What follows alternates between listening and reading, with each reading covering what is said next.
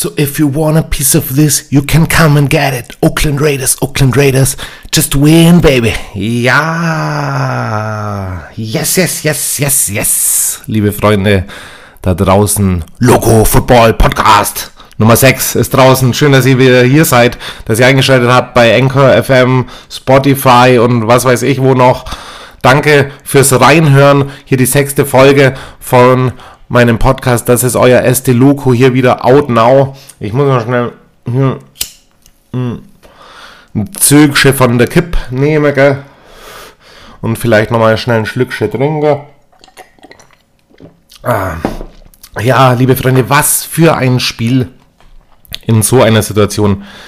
Die Raiders sind hot, die Raiders sind stark, loyal, sie haben Team Spirit und Leute, die Raiders sind einfach nicht mehr das, was sie mal waren. Sie zeigen Führungsqualitäten im ersten Spiel nach der Gruden-Ära unter Rich Bisaccia. Rich Bisaccia vorgestern in der Pressekonferenz, man merke doch, wie sehr die Raiders nicht mehr unter einer Alleinherrschaft stehen. Ja, die Play-Calling-Duties wurden aufgeteilt, Derek Carr hat mehr Freiheiten bekommen, an der Line of Scrimmage die Plays ändern zu können und wir haben es letztlich in dem Spiel gesehen, die Raiders haben das lange Zeit dominiert.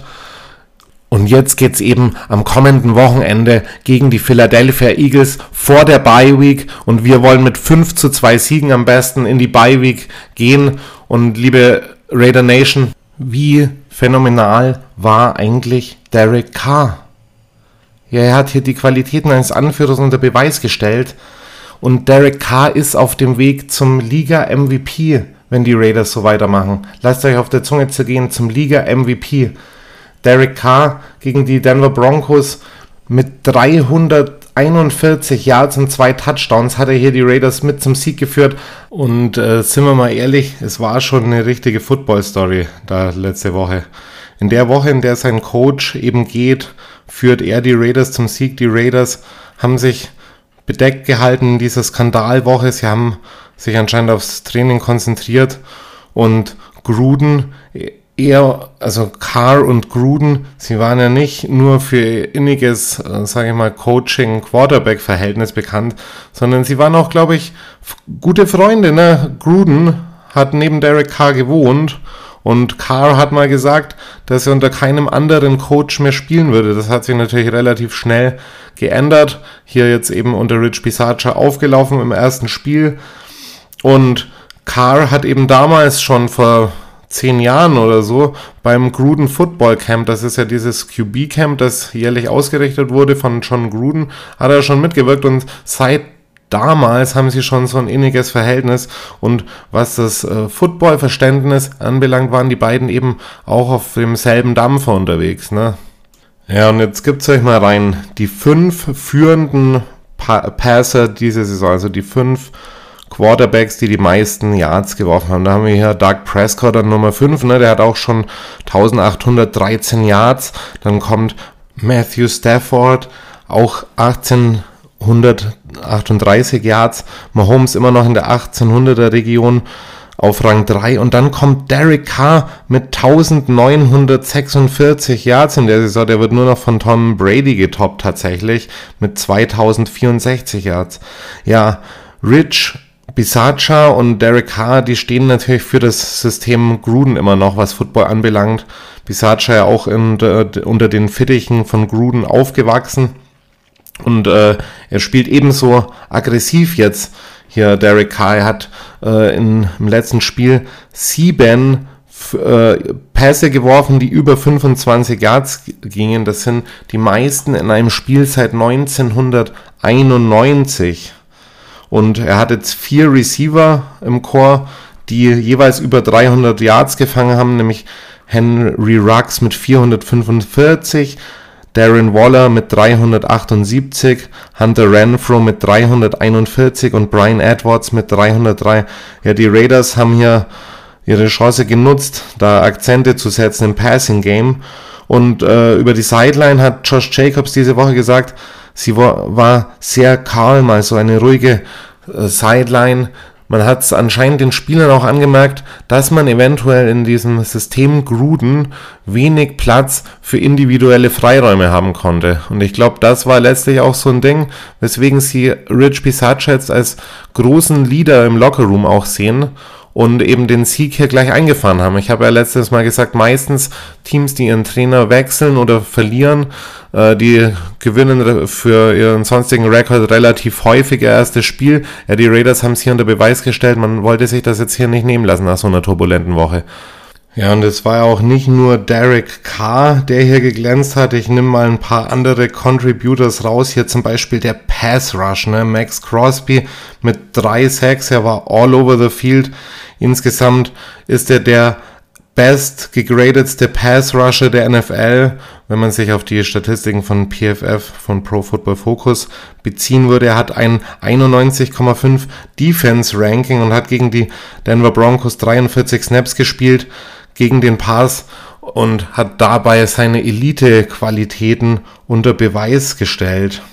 In sieben Spielen hat Crosby jetzt sieben, äh, in sechs Spielen hat Crosby sieben Sacks, vier Tackles for Loss bei insgesamt elf Quarterback-Hits und 43 Total Pressures. Also das ist wirklich eine Spitzenleistung von Max Crosby und er meinte auch nach dem Spiel, we feel like we are one of the best D-Lines in the league. Ja, und das ist auch für die Interior Defense Line gilt das auch.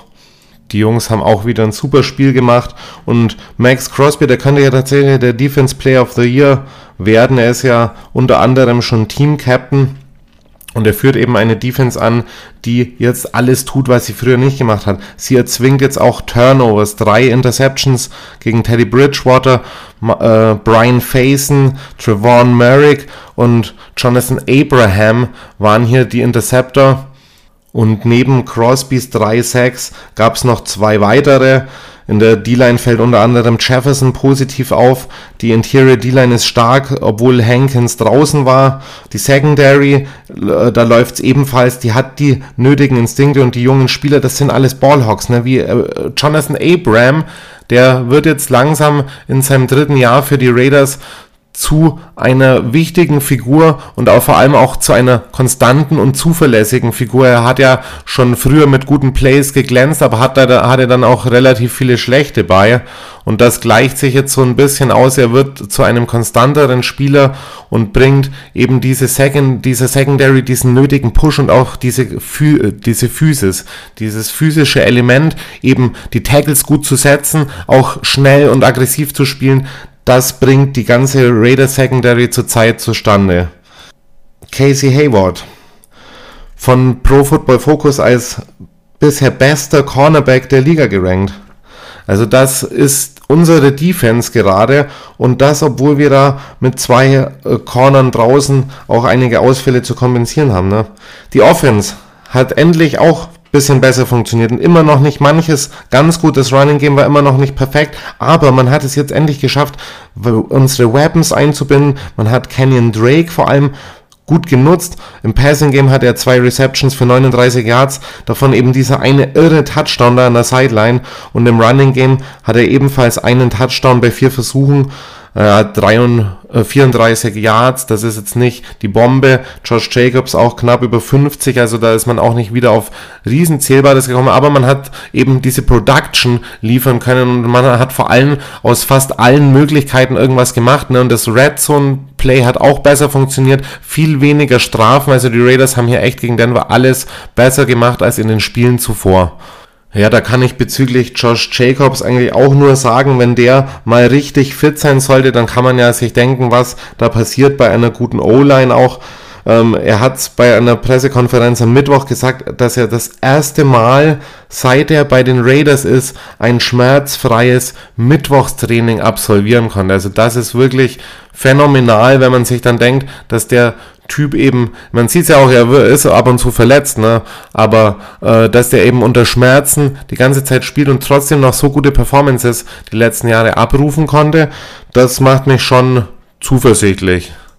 Ja, und die Offense insgesamt auch definitiv für mich auch eine Top 10 Offense der Liga. Also sie haben es jetzt unter Beweis gestellt, sie können auf verschiedenste Arten gewinnen, ob das jetzt die Einbindung von äh, den Receivern ist oder vom Thailand oder jetzt eben auch den Running Backs im Passing Game, äh, sind effizient und sie haben auch ein Top Clock Management, also sie wissen es mit der Zeit zu spielen, ihrem Gegner dadurch weniger Möglichkeiten zu geben. Und das ist schon alles eine Verbesserung im Gegensatz zu den letzten Jahren. Und dann haben sie jetzt eben auch diese Big Time Throws, worauf wir so lange gewartet haben. Also die äh, Yards, äh, Yardversuche, die dann eben über 20, 25 Yards gehen. Und äh, da sind sie zum Beispiel mit 23 Yards die mehr als 20, äh, 23 Versuchen, die mehr als 20 Yards gehen, ist Derek Carr tatsächlich der Quarterback, der die zweitmeisten Deep Shots in der Liga unternimmt? Und das ist eben das, was gefehlt hat. Und das kannst du mit diesem Personal machen. Und wenn dann eben die Defense weiterhin in der Lage ist, der Offense auch diese Möglichkeiten dann zu geben, dann kann das eigentlich nur noch besser werden und kann, wird wohl meiner Meinung nach definitiv mit einem, äh, den, dem Erreichen der Playoffs belohnt werden. Ja, das war das letzte Game eben. Ähm, jetzt geht es am Wochenende gegen die Eagles, wie ich ja schon gesagt habe. Und vorher gehe ich aber mit euch heute durch, was hören wir noch im Loco Football Podcast Nummer 6. Ja, wir haben ein paar Themen vorbereitet. Das nächste Thema sind die Neuzugänge. Wir haben uns in ein paar Mannschaftsteilen verstärkt. Das war bitter nötig. Da gehen wir mal kurz drauf ein. Und dann will ich über eine Umfrage von Raiderspeed.com sprechen und die Implikationen. Äh, ihr habt es vielleicht gehört, die äh, News um den Gruden-Skandal haben sich noch mal ein bisschen verschärft. Da gibt es ein paar Neuigkeiten, die werde ich euch nicht vorenthalten. Dann werden wir ein bisschen interaktiv wieder. Wir gehen zu den Twitter-Umfragen. Unter anderem ging es da auch um äh, mein Trikot, um Spencer Rattler, den äh, Quarterback von Oklahoma State, der gebencht wurde, und äh, die Philadelphia Eagles. Und weil ich eben nochmal so ein kleines Revue machen will zur Gruden, äh, zum Gruden-Rücktritt, habe ich hier nochmal die schlechtesten Personalentscheidungen in der Ära Gruden für euch zusammengestellt. Da gab es auch einen Artikel, äh, der mir so ein bisschen zuvor gekommen ist. Ich wollte das eigentlich nämlich eh machen im Podcast, aber ich habe auch eine leicht andere, ein leicht anderes Ranking im Vergleich zu dem Artikel. Also das ist auf jeden Fall auch interessant. Zieht euch das rein. Die schlechtesten Personalentscheidungen in der Gruden-Ära. Und dann habe ich noch für euch vorbereitet Five Raiders YouTube Channels to watch. Also wenn ihr Raiders-Fans seid, welche YouTube Channels könnt ihr angucken von der Raider Nation, von Raiders-Fans, die es wirklich in sich haben. Da werde ich alles so ein bisschen beleuchten. Was sind die Vor- und Nachteile der einzelnen Channels und was ist meine Meinung dazu. Und dann darf natürlich am Schluss nicht fehlen die Preview zum Spiel am Sonntagabend 10.05 Uhr deutscher Zeit geht's los. Die Raiders zu Hause gegen die Philadelphia Eagles. Da gibt's auch nochmal eine kleine Preview. Alles klar, Leute, viel Spaß beim Hören. Ich steige mal direkt ein ins erste Thema. Hier die Neuzugänge der Oakland, äh, der Las Vegas Raiders.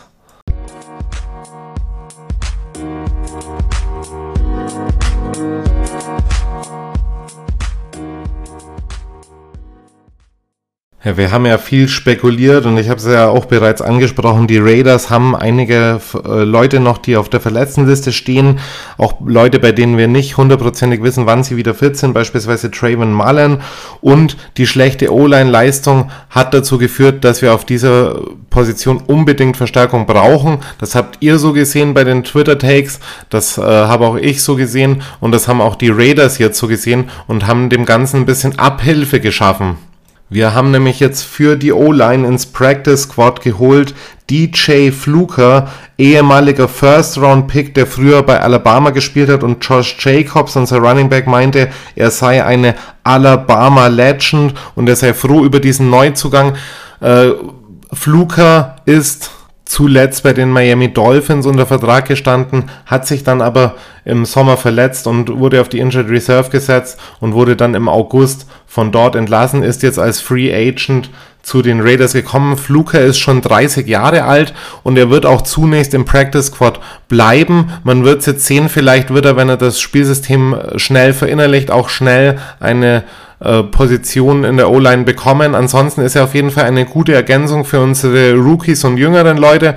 Er ist äh, mittlerweile seit 2013 in der Liga, ist jetzt auch schon 30 Jahre alt, aber war eben ein früherer First Round und hat auch äh, hier und da mal ganz gute Jahre gehabt. Das ist natürlich kein Spieler, den wir jetzt holen, um direkt irgendwie da der Starter oder Starspieler zu werden, aber vielleicht kann er auch in seinen alten Jahren nochmal hier und da beitragen, dass äh, die O-Line sich eben äh, verbessert.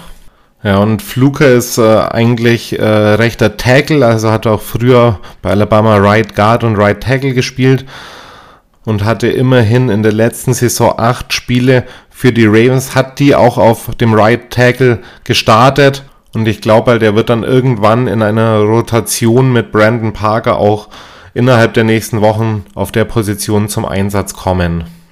Genau, und unser zweiter Neuzugang, das ist eben auf der Cornerback-Position, um da noch einmal ein bisschen Tiefe zu schaffen, haben die Raiders Desmond Trufant geholt. Also ich sag mal Fluker und Trufant, wenn wir da jetzt nochmal fünf Jahre zurückgehen, dann wären das richtig gute Neuzugänge gewesen. So eben halt ein bisschen mehr Lückenfüller, temporäre Zugänge äh, die eben auch jetzt auf der Cornerback-Position eben die Ausfälle von Arnett und Marlin eben kompensieren sollen.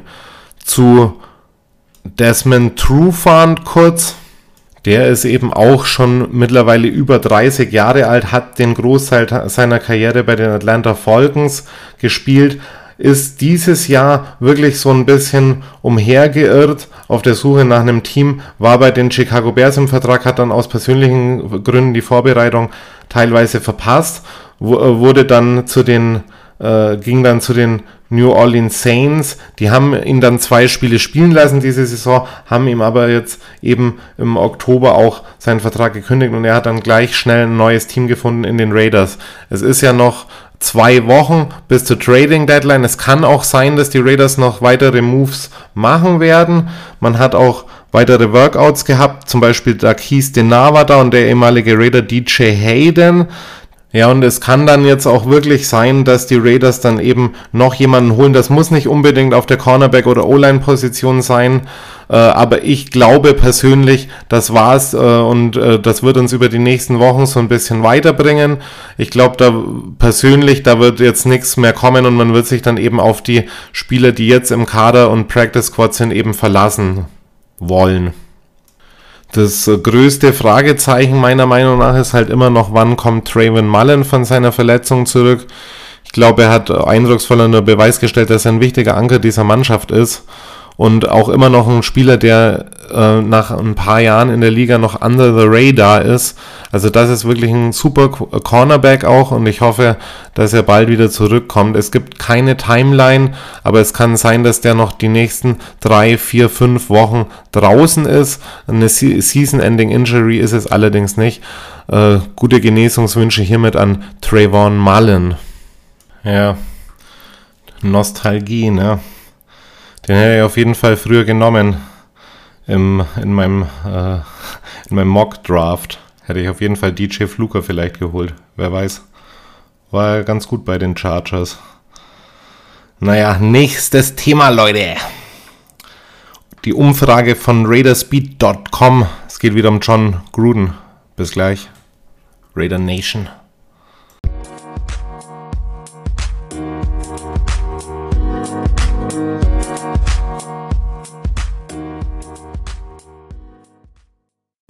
Und da sind wir auch schon wieder.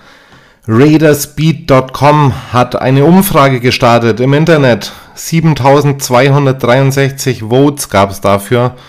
Für die Frage Do you believe the Gruden email leak was a hit job by the NFL against the Raiders? 92,5% stimmten für Ja und nur 7,5% für Nein. Die Leute gehen alle anscheinend davon aus, dass es sich hier um einen Hitjob handelt, also ein geplantes Szenario von der NFL, um weiteres in diesem Skandal zu vertuschen. Und auch ich habe bei Twitter eine kleine Umfrage gestartet zu diesem Thema. Ich habe meine Frage minimal anders formuliert, aber dort gab es auch ein vergleichbares Ergebnis. 78% haben für Ja gestimmt, 22% für Nein. Also ihr geht davon aus, Leute draußen, Raider Nation, dass die NFL da mehr drinsteckt, als den Leuten zuliebe ist. Und dass man von Seiten der NFL vielleicht mit dieser, diesem E-Mail-Leak ein Zeichen setzen wollte oder jemanden raushaben wollte, von dem man eben nicht ganz überzeugt war. Ja, also ich tue mir jetzt ein bisschen schwer, diese Gruden-Thematik wirklich bis ins kleinste Detail zu diskutieren. Aber ich frage mich dann schon teilweise, wenn ich ganz ehrlich bin, wer hat denn von euch oder überhaupt da draußen überhaupt diese Gruden-Mails gelesen? Also ich will dieses rassistische Fehlverhalten überhaupt nicht entschuldigen. Im Gegenteil, das wisst ihr, na, wenn ihr meine letzten Folgen gehört habt. dass äh, dafür stehen die Raiders nicht, dafür steht die Raider Nation auch nicht für solche Ansichten. Aber man muss sich trotzdem fragen, kann man denn überhaupt ein wirklich objektives Urteil über die Situation abgeben, wenn man noch nicht einmal Einblick hatte in diesen ganzen E-Mail-Schriftverkehr? Das sind für meine Belange viel zu viele offene Fragen, Leute. Und ich mache mir da teilweise so ein bisschen Gedanken, wird da nicht ein Bauernopfer gesucht? Und ich stelle mir auch die Frage, wo sind da eigentlich die weiteren, ich sag's mal, Täter in diesem Fall? Also, was ist denn mit den Leuten, mit denen Gruden geschrieben hat? Was ist mit den Leuten in der Liga und was äh, ist vor allem der tiefere Kontext dieser Sache? Wenn wir uns jetzt mal auf die einzelnen Thematiken, die da in diesen Mails angesprochen wurden, beziehen, welche sind die Thematiken, wo, in denen die NFL als Liga widersprüchlich handelt? Und da sind eben einige Thematiken in diesem Gruden-Skandal angesprochen worden, die nicht erst seit heute die Liga polarisieren und auch die Öffentlichkeit vor große Diskussionen stellen. Also es ist in dem Fall der Fall, dass die NFL oder eben halt einige Akteure, die da wahrscheinlich ranghohe Positionen auch teilweise haben, an der Verschleierung weiterer Fakten beteiligt sind. Und das ist nicht nur irgendeine, irgendein Dahergerede oder eine Mutmaßung, das ist auch von mehreren Quellen auch mittlerweile belegt und die Dinge wurden in Frage gestellt. Also so sehr wird John Gruden hier auch belangen sollten auf äh, einer Ebene, sage ich mal, der Rechtfertigung oder er sollte da auf jeden Fall zu, deutlich besser äh, gegen Stellung beziehen. Eine alleinige Dämonisierung von John Gruden kommt meiner Meinung nach nicht in Frage. Ich finde, in diesem ganzen Skandal kann man sich nicht jetzt auf eine Person stürzen und da quasi den äh, Gaul durchs Dorf treiben. Ich finde, äh, da geht es um Themen, die weitaus massiveren Image-Schaden für die Liga generell bedeuten. Und ich glaube auch deshalb äh, nutzt der Blick über den Tellerrand und so sehr man jetzt auch Wut schieben kann auf John Gruden, ich finde, äh, Mars regelt euch da ein bisschen in der Hinsicht, dass ihr ihn jetzt nicht zum totalen Trottel und Oberloser hier abstempelt, denn diese Thematik, die ist deeper, die ist tiefer als eben nur eine Person. Und weil das Ganze eben auch Rassismus und strukturelles Gesellschaftsproblem ist, ist es viel zu einfach, jetzt John Gruden als alleinigen Verantwortlichen dazu zu finden. Gerade bei über 650.000 E-Mails, die in diesem Zusammenhang untersucht wurden, kann man, glaube ich, schon darauf spekulieren, dass da eben nicht nur eine Person, wie es jetzt immer heißt, äh, verantwortlich ist für die ganzen Umtriebe. Also es deutet auf jeden Fall darauf hin, dass innerhalb der Führungszirkel hier relativ viel Druck ausgeübt wird und Mark Davis, der Owner der Raiders, der äh, auf den man ja, auf dessen Statement man schon, ja schon lange gewartet hat, der hat sich eben immer noch nicht umfassend geäußert, aber hat in dieser Woche folgendes Zitat gebracht.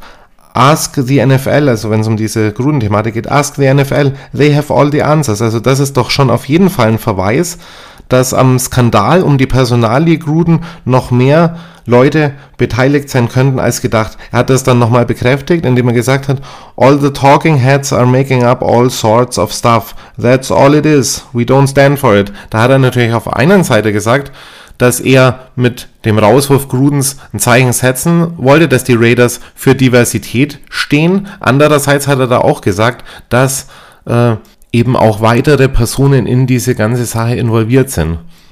Lisa Banks, die Anwältin, äh, habe ich ja auch schon mal erzählt, von diesen 40 Klägern in den Ermittlungen um das Washington Football Team, die hat erklärt in dieser Woche, dass die NFL nicht bereit gewesen sei für ein Meeting zwischen den Klägern und weiblichen Mitarbeitern der NFL. Also man hat da in diesem Fall um den Working Place Misconduct, also wo es auch um die sexuelle Belästigung eben am Arbeitsplatz der Redskins ging, hat man sich nicht mal von Ligaseite bereit erklärt, dass auch Frauen, die ja noch, weil sie auch häufig Opfer von solchen Sachen sind, da vielleicht noch eine äh, interessantere oder tiefere Sichtweise drauf haben, die da sich beteiligen zu lassen. Ebenso ist die Woche rausgekommen, dass die Gruden-Mails wohl schon länger bekannt gewesen seien. Also mindestens wohl seit Juni, wenn nicht gar seit Anfang des Jahres. Das hat hier NFL-Insider Tom Florio diese Woche berichtet. Und das wirft natürlich für mich auch einige Fragen auf. Also zum Beispiel, warum hat man die dann nicht vorher released?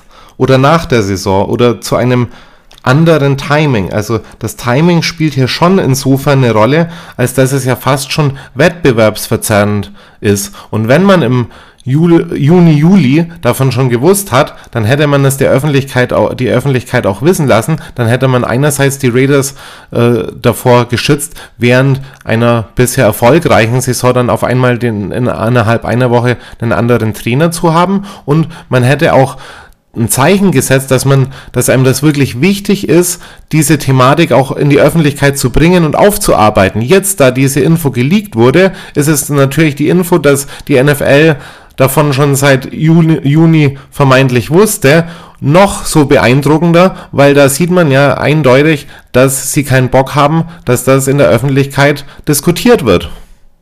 Schlecht NFL. Ich find's eine miese Nummer. Finde es eine hart miese Nummer. Dann kamen weitere Details raus die Woche. KJ Wright, da gab es ein längeres Interview mit ihm.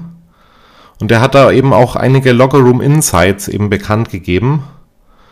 KJ Wright, das ist äh, wohlgemerkt ein farbiger Spieler für alle, die es nicht wissen. Und er hat in diesem Interview mehrmals angemerkt, dass halt unter den Spielern das Misstrauen gegen Gruden eigentlich nicht so groß war. Also, dass die Leute tatsächlich auch berichten konnten, dass sie ihn kennen würden. Das ist natürlich ein bisschen tricky, sage ich mal, weil man mit solchen Phrasen, ja, wir kennen ihn ja und er ist ja eigentlich nicht so, auch äh, immer was Kritisches dadurch abblockt und das dann eben auch irgendwo verharmlost die ganze Thematik. Dennoch finde ich das schon bemerkenswert, dass sich da also auch farbige Spieler auf seine Seite stellen und eben auch ja, der Person Gruden auch noch ein bisschen Respekt zollen. Und was ich halt insgesamt skandalös finde, ist, ist, dass halt im gleichen Moment, wo diese Person John Gruden eben an den Pranger gestellt wird, eben es keinerlei Verfolgung dieses Falls um das Washington Football Teams geht. Also die NFL hat jetzt offiziell erklärt, dass in diesen 650.000 Mails eben nur Gruden derjenige war, der negativ auffiel. Ja, sicher, das Könnt ihr eurem Friseur erzählen, Freunde. Ähm, CBS Sports schreibt diese Woche, Influential figures within the league office were intent on forcing John Gruden out through calculated media leaks of the emails. Welche Gründe hätten denn die Bosse, um das zu tun? Also ich habe da jetzt mal spontan ein paar Gründe zusammengeschrieben. Fünf Gründe, die natürlich trotzdem das, was hinter den Kulissen abgeht, nicht berücksichtigen. Also das ist immer so eine Mutmaßung von außen. Wenn man wirklich dann sich in diesen Teams befindet und den Alltag auch in diesen Teams miterlebt, dann hat man dann natürlich eine, krass in, eine krasse Insider-Sicht auf die Dinge. Ne? Aber es würden augenscheinlich schon mal fünf Gründe in Frage kommen, die zeigen, dass dieses Gerücht eben stimmt, dass die NFL die Raiders, sagen wir mal, nicht besonders ab kann. Grund Nummer eins, die Fehde zwischen der Davis Family und der Liga. Also es gab äh, mehrere Gerichtsprozesse. Also ihr wisst ja, der Owner Mark Davis, das ist ja der Sohn eines ehemaligen, des ehemaligen Owners Al Davis, der ja über Jahrzehnte lang die Raiders angeführt hat und auch eine Ikone war und ist. Und äh, diese Gerichtsprozesse, die haben sich eben unter anderem mit den Umzügen der Franchise auseinandergesetzt. Davis hat unter anderem die NFL verklagt und angeblich will die NFL ihn loswerden und hat ihn das wohl auch schon in persönlichen Meetings wissen lassen. Grund Nummer zwei, natürlich diese möglichen Anschlussskandale oder weitere Enthüllungen, sage ich jetzt mal, die halt eventuell auch bis ins League Office gehen könnten. Dann Grund Nummer drei, Gruden als Flagship der Davis-Dynastie. Also Gruden war ja das neue Aushängeschild bei den Raiders und wenn eben dieses ganze Projekt Las Vegas Raiders so von anderen Liga-Offiziellen gemissbilligt wird, dann muss man sich natürlich auf dieses Flaggschiff stürzen und muss eine dieser Personen zu Fall bringen. Und da es wahrscheinlich für Mark Davis nicht gereicht hat, hat man dann das zum Anlass genommen, eben das mit John Gruden zu machen. Ja, und der vierte Grund, das sind dann eben auch diese NFL-Team-Owners. Wir wissen nicht, was da hinter den Kulissen abgeht. Wir wissen allerdings, dass sehr viel Geld dahinter steckt. Ich habe mal ganz kurz für euch nachgeguckt, weil ja es auch in dieser ganzen Affäre um das Washington Football Team, um den Owner Dan Snyder gab. Ich habe mal ganz kurz nachgeguckt, wie viel Cash der Gute denn hat. Er ist ja eigentlich Unternehmer und Filmproduzent, hat dann irgendwann die Redskins halt so hobbymäßig quasi schon fast gekauft und es wird geschätzt. War mal in einem Forbes-Ranking drin. Äh, da war er mal auf äh, Position 854 gerankt im Forbes, äh, auf der Forbes-Liste der reichsten Menschen der Welt. Sein Vermögen wird auf ungefähr 2,1 Milliarde US-Dollar geschätzt. Ja, und ich sag mal, bevor sich so einer hier ähm, sein Nest verunreinigen lässt, da hat er doch wohl die nötigen finanziellen Mittel in der Hand, um dann eben andere Köpfe zuerst rollen zu sehen. Und dann haben wir natürlich in diesem ganzen Zusammenhang als Grund, möglicher Grund Nummer 5 dieser 100 Millionen Dollar Vertrag von John Gruden, ich sag mal, wer als Trainer solche neuen Maßstäbe setzt und solche Verträge bringt, der stoßt natürlich auf Kritik. Und ich kann mir auch durchaus vorstellen, dass das einigen Leuten nicht gepasst hat und man auch aufgrund solcher Dinge eben schon länger ein negatives Auge auf die Oakland, äh, auf die Las Vegas Raiders hatte. Ja, also Fakt, liebe Leute, ist, dass diese Liga, die NFL, unter einem ganz riesigen Problem leidet, nämlich der Scheinheiligkeit. Also ich persönlich finde, dass das öffentliche Bild halt überhaupt nicht dem entspricht, was so hinter den Kulissen abgeht. Ich habe mal spaßeshalber ein bisschen das Internet durchforscht und da gab es einen Artikel, der wohl relativ kritisch war mit dieser ganzen Sache und Verfehlungen innerhalb der Liga porträtiert hatte. Den wollte ich dann aufrufen. Das war ein äh, häufig geklickter Online-Artikel. Und dann gab es dann einen 451-Error. Also es ist nicht so, dass euer erste Logo jetzt hier der heimliche Spion ist und da die Skandale für euch aufdeckt, aber ein 5 äh, 451-Error könnte häufig gewollte Zensur als Hintergrund haben. Also diese Seite war dann beispielsweise für den europäischen Raum gesperrt. Es war überhaupt nicht lesbar, es war überhaupt nicht möglich, dass ich den Artikel in Gänze lesen hätte können. Und äh, das hat, äh, da gibt es zum Beispiel Projekte, die das Internet nach 451 Errors absuchen dann auf ihren Datensätzen Schlüsse ziehen und zu dem Ergebnis kommen, äh, dass es halt häufig eine politische Agenda gibt, die eben die Verbreitung solcher Artikel verhindern will und die dann darauf hinwirkt, dass eben in bestimmten anderen Gegenden der Welt so, solche Errors dann halt kommen, wenn du die Seite klicken willst. Also das ist schon mega skurril, Da, ich schätze mal nicht, dass in dem Artikel richtig krasse Namen genannt wurden und so, aber wahrscheinlich hat die Kritik an der NFL allein und diese Veröffentlichung dieses Artikels wahrscheinlich dazu geführt, dass der denen zu hot war. Also ich schließe da bei der NFL mittlerweile gar nichts mehr aus tatsächlich. Also ich finde eher die, die Liga hat da mal wieder typisch gehandelt, typisch NFL. Also es geht hier nicht allein um die E-Mails, es geht, finde ich, um die Einstellung und vor allem die Inaktivität bei solchen Themen. Also dieses immer Verschleiern auf der einen Seite und dann sich andererseits in, im guten Licht prä zu präsentieren. Also Intoleranz im Lichte der Scheinheiligkeit quasi. Und die NFL handelt halt wie bei all dieser großen Themen halt nicht und gibt halt dazu nur Alibi-Statements ab, um ihren Ruf zu schützen. Da gibt es einige Beispiele, liebe Freunde. Beispiele gefällig, oder was? Colin Kaepernick und die sozialen Proteste. Black Lives Matter. Der Umgang mit Hirnschäden bei den Spielern. Gehirnerschütterung, CTI. Beispielsweise hat die Hernandez Family die NFL auf 20 Millionen verklagt. Weiter das Thema die Einbindung oder eben Nicht-Einbindung von Frauen in die NFL. Das betrifft ja nicht nur Schiedsrichter, das betrifft ja auch die Front Offices. Und was soll eigentlich diese ständige militärindustrielle Propaganda auf euren Sendern? Oder die Federless-Wirtschaft, die innerhalb der Führungszirkel abgeht? Diese ganzen Rassismus-Skandale und dann auf der anderen Seite die End Racism Banners in den Stadien. Man hat hier kein inklusives Bild und inkludierendes Bild bezüglich Minderheiten, Homosexueller. Dann kommen weiterhin immer so Manipulationssachen wie der die Flatgate-Skandal da um Tom Brady. Etliche Skandale um häusliche Gewalt, wo die NFL erst irgendein Statement dazu bezieht, wenn irgendwie durch Videos klar wird, was da passiert ist. Ansonsten will man das verschleiern. Dass noch Leute in der NFL spielen wie die Sean Watson, gegen den Ermittlungen in 20 Fällen wegen sexuellen Übergriffen stattfinden. Es ist ja gerade im Gespräch, dass die Dolphins eventuell drei First-Round-Picks für Watson verschwenden werden, raushauen werden. Also solche Sachen, das zeigt eigentlich den wahren Charakter dieser Liga.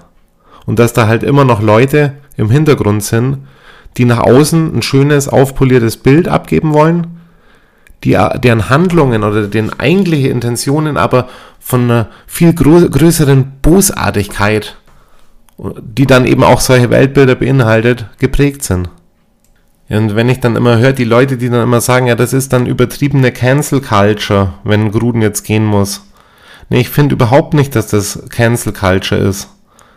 Das, was da abgeht, das soll einem Wandel helfen, der seit mehreren Jahren auf vielen Ebenen stattfindet, der aber von vielen nicht vollzogen wird. Und letztlich hat sich so jemand wie John Gruden quasi selber gecancelt. Mehr kann man dazu einfach nicht sagen. Aber dass dann noch eben weitere Sachen folgen müssen, das verlange ich jetzt von den Verantwortlichen. Und da wird auch noch was rauskommen, Leute. Und ich glaube, die NFL, die kann sich jetzt bald aussuchen. Wartet sie noch lange mit der Veröffentlichung dieser Dokumente? Oder kehrt sie wieder alles unter den Tisch und erleidet dann wieder einen erneuten Image-Schaden? Und wie man es auch dreht und wendet, ich komme halt immer nur zu einem Resultat. Sie zeigt halt jetzt in dem Fall auch wieder, ihren wahren Charakter. Wahnsinn. Ich hoffe, es gibt ein paar geile Footballspiele am Wochenende. Alles klar, das war's hier wieder zu John Gruden, liebe Freunde. Jetzt geht's weiter mit den Twitter-Umfragen. Bam!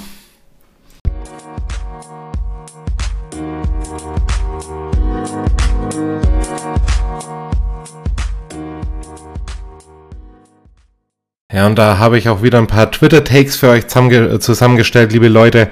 Unter anderem habe ich ein paar Umfragen gestartet, deren Resultate ich euch nicht vorenthalten will. Und dann habe ich noch auf meinem Kanal at locofootball-tv habe ich eine Frage gestellt, nämlich was glaubt ihr, welches Raiders-Trikot ich mir diese Woche bestellt habe? Ich habe es nicht lassen können. Ich habe mir am Montag beim NFL Online-Shop ein Trikot bestellt und ich meinte noch als kleinen Tipp dazu, man, es ist nicht ganz so offensichtlich, von wem es könnte viele von euch überraschen. Ihr habt äh, dazu auch schon ein paar Antworten geschickt, könnt euch weiter noch daran beteiligen. Äh, beteiligen. Das äh, Trikot ist noch nicht angekommen. Ich glaube, das wird vielleicht jetzt dann doch erst am Wochenende oder Anfang nächster Woche verschickt. Und aber ich schätze mal, so bis Mitte nächster Woche ist es da. Ich habe mir ein Heimtrikot bestellt, ein schwarzes. Aber von wem, das könnt ihr raten, eben auf meinem Twitter-Channel at locofootball-tv. Ja, wenn ihr es noch nicht habt, folgt äh, meinem Channel auch und äh, schickt auch die Folge vom Logo Football Podcast an eure Freunde weiter. Ich würde mich über mehr Klicks freuen und mehr Community-Beteiligung noch. Genau, und jetzt geht's hier eben zu den Twitter-Umfragen dieser Woche. Und da ist das erste Thema Spencer Rattler, falls ihr den nicht kennt. Das ist ein College-Footballspieler von den Oklahoma Sooners und der wurde jetzt eben diese Woche gebencht, auf die Sideline geordert und ist wohl oder wird wohl eventuell nie mehr auflaufen für Oklahoma. Ich habe die Frage gestellt, weil eben Spencer Rattler seit längerem als Top NFL Prospect gehandelt wird. Ist Spencer Rattler ein NFL Quarterback? Beziehungsweise im Original hat's gelautet, hat Spencer Rattler das Zeug zu einem NFL-Quarterback? Ja, und da meinte ich, ja, nein, oder eben vielleicht in einem Jahr. Das wäre auch noch eine Option, weil äh, vielleicht ist, ist sein Draft auch ein bisschen zu früh und man hat da ein bisschen in der Euphorie gehandelt. Ähm, kann auch sein, dass er vielleicht noch ein Jahr College Football spielt und dann erst kommt.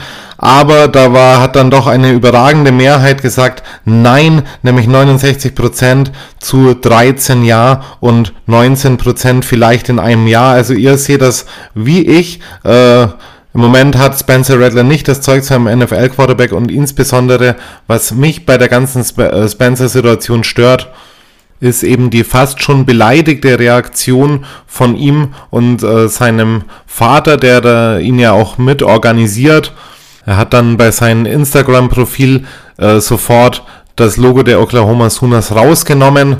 Und das ist natürlich kein Signal, das du bringen solltest, wenn du ernsthaft professionellen Football in der NFL spielen willst. Zudem habe ich äh, mir ein paar Videos angeguckt von Spencer Radler ähm, in seinem äh, Highschool Football. Und äh, da ist mir auf jeden Fall auch aufgefallen, dass er nicht mit dem nötigen Respekt mit den Teammates spricht, auch immer äh, von sich die Kritik abprallen lässt und äh, andere damit neckt.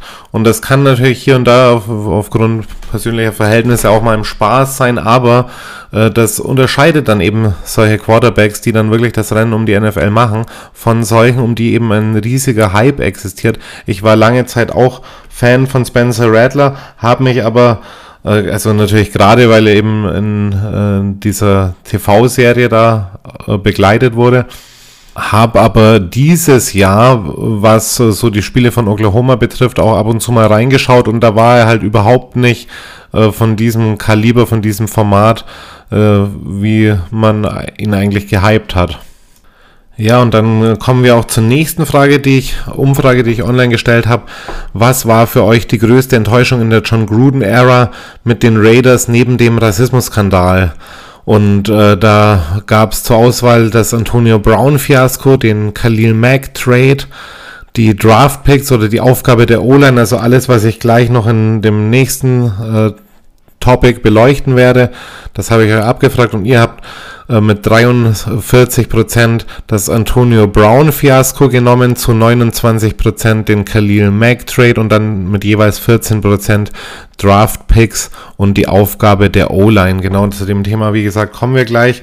Vorher habe ich aber dann noch das gefragt, was ich natürlich jede Woche frage hier. Raiders versus Eagles, also die Vorschau zum Spiel. Wer wird gewinnen? Da hat eine überragende Mehrheit von 77% zu 23 gesagt, die Raiders werden dieses Spiel gewinnen. Und äh, dann habe ich eine weitere Frage und zwar äh, zum Player of the Game vom letzten Spiel. Wer hat sein, hätte sein sollen? Derek Carr, Max Crosby, Henry Ruggs oder jemand anders? Und da haben dann eben 45% für Max Crosby gestimmt, 27% für Derek Carr, 18% für Henry Ruggs und 9%, dass es jemand anders war in diesem Spiel. Ja, und das waren dann auch die Twitter-Takes, die Twitter-Umfragen und wir kommen auch gleich zum nächsten Tagesordnungspunkt hier. Wir sind hier am Abklappern ähm, und zwar beleuchten wir aufgrund äh, eines Artikels, der bei Raiders Wire von USA Today erschienen ist. Die haben äh, da eben diese schlechten Personalentscheidungen unter Gruden porträtiert, hatten da zehn Tops und äh, ich habe das Ganze nochmal komprimiert auf die fünf schlechtesten Personalentscheidungen in der, der Gruden-Ära. Äh, habe da vielleicht auch noch ein anderes Ranking vorgenommen hier und da, aber habe eben versucht, das jetzt hier nochmal eigens für euch vorzubereiten. Ja, und bevor wir dazu kommen, wollte ich dann nochmal sagen, äh, die Community, sie steigt zwar nicht immer ganz äh, in den riesigen Zahlen, aber sie steigt stetig und ich freue mich, wenn ihr da wirklich bei Twitter den Channel abonniert, euch an den Diskussionen beteiligt und äh, ja, schon mal vielen Dank auch an die Leute, die es bereits getan haben und auch die Dauerzuhörer und an die äh, Dauer-Twitter-Beteiliger spreadet das Ganze noch mehr. Ihr kennt bestimmt auch ein paar weitere Football-Freunde da draußen und dann können wir das Ganze ein bisschen mehr gestalten. So mit 200, 300 Followern da lebt sich dann doch ein bisschen einfacher. Da kann man dann auch mehr in die Diskussion treten. Ähm, Twitter-Channel at locofootball-tv. Danke euch und jetzt geht's zum nächsten Thema. Papam, just win, baby.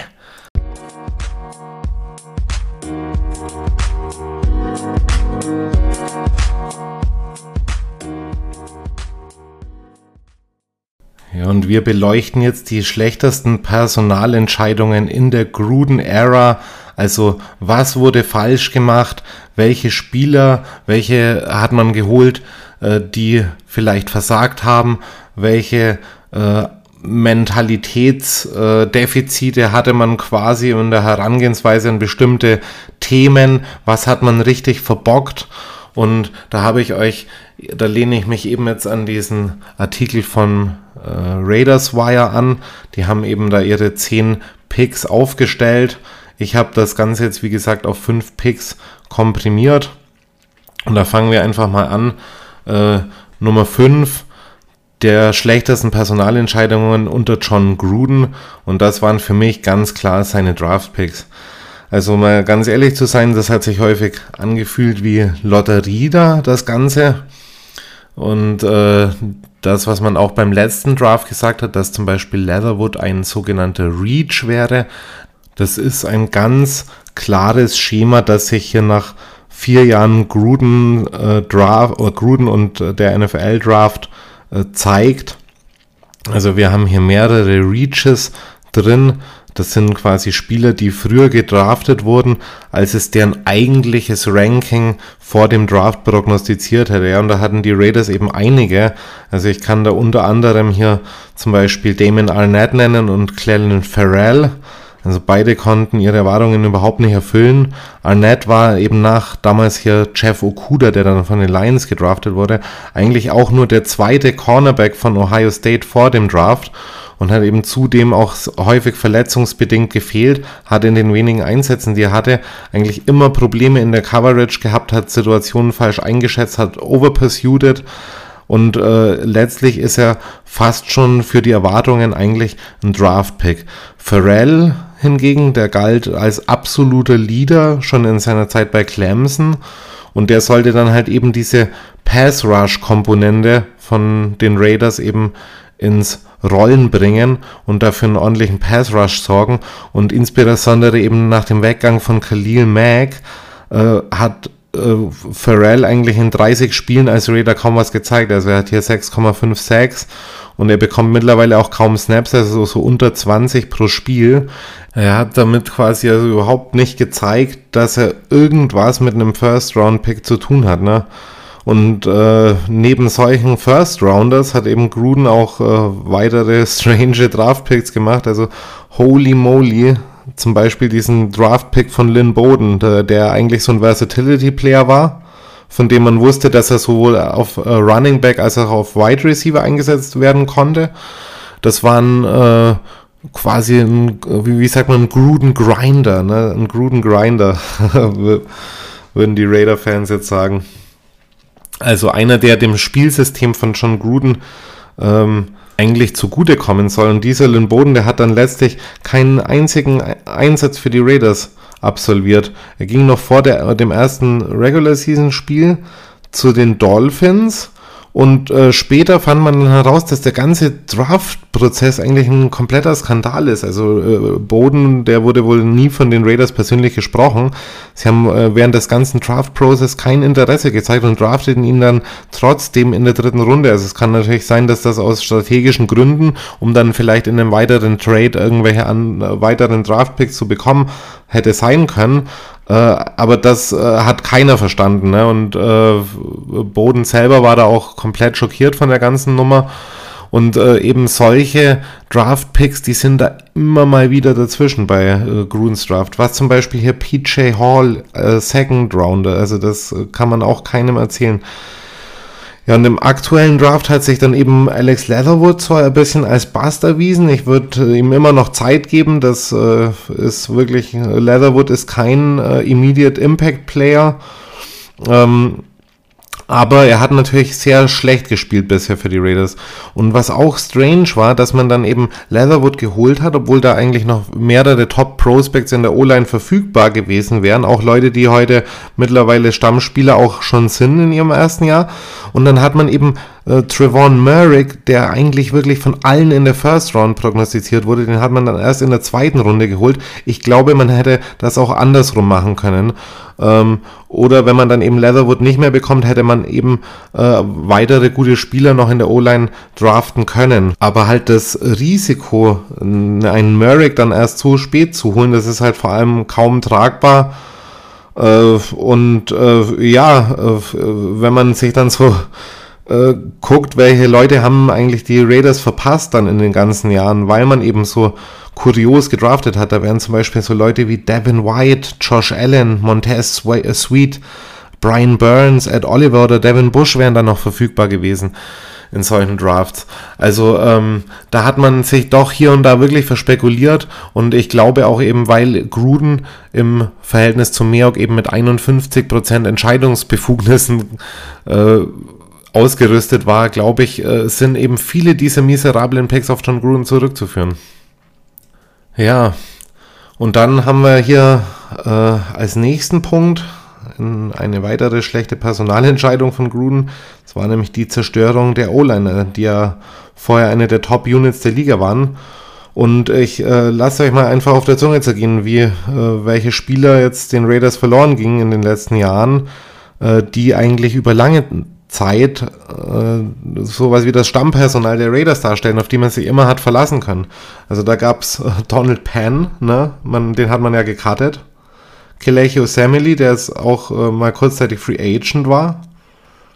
Rodney Hudson, der bei Arizona zu Topform aufläuft, der, der äh, immer noch einer der Top 5 Center der Liga ist. Locker.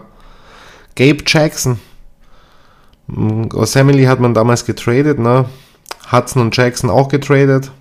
Marshall Newhouse, okay, das war jetzt kein äh, Topmann, aber immerhin auch zuverlässig und den würde ich heute auch vielleicht lieber sehen äh, als einige andere in der Offense Line hier. Also Gruden hat in den letzten Jahren quasi dafür gesorgt, dass es in der O-Line überhaupt keine Foundation gibt. Und jetzt ist es eben halt auch offensichtlich, dass die O-Line diejenige Unit in, bei den Raiders ist, die eben die größten Probleme im Squad hat. Und ich glaube, das wird sich auch mit der spontanen äh, Neuverpflichtung von DJ Fluker nicht so schnell ändern. Also die O-Line, die braucht auf jeden Fall Zeit und das ist natürlich wertvolle Zeit, die Derek Carr und, und den Receivern dadurch verloren geht.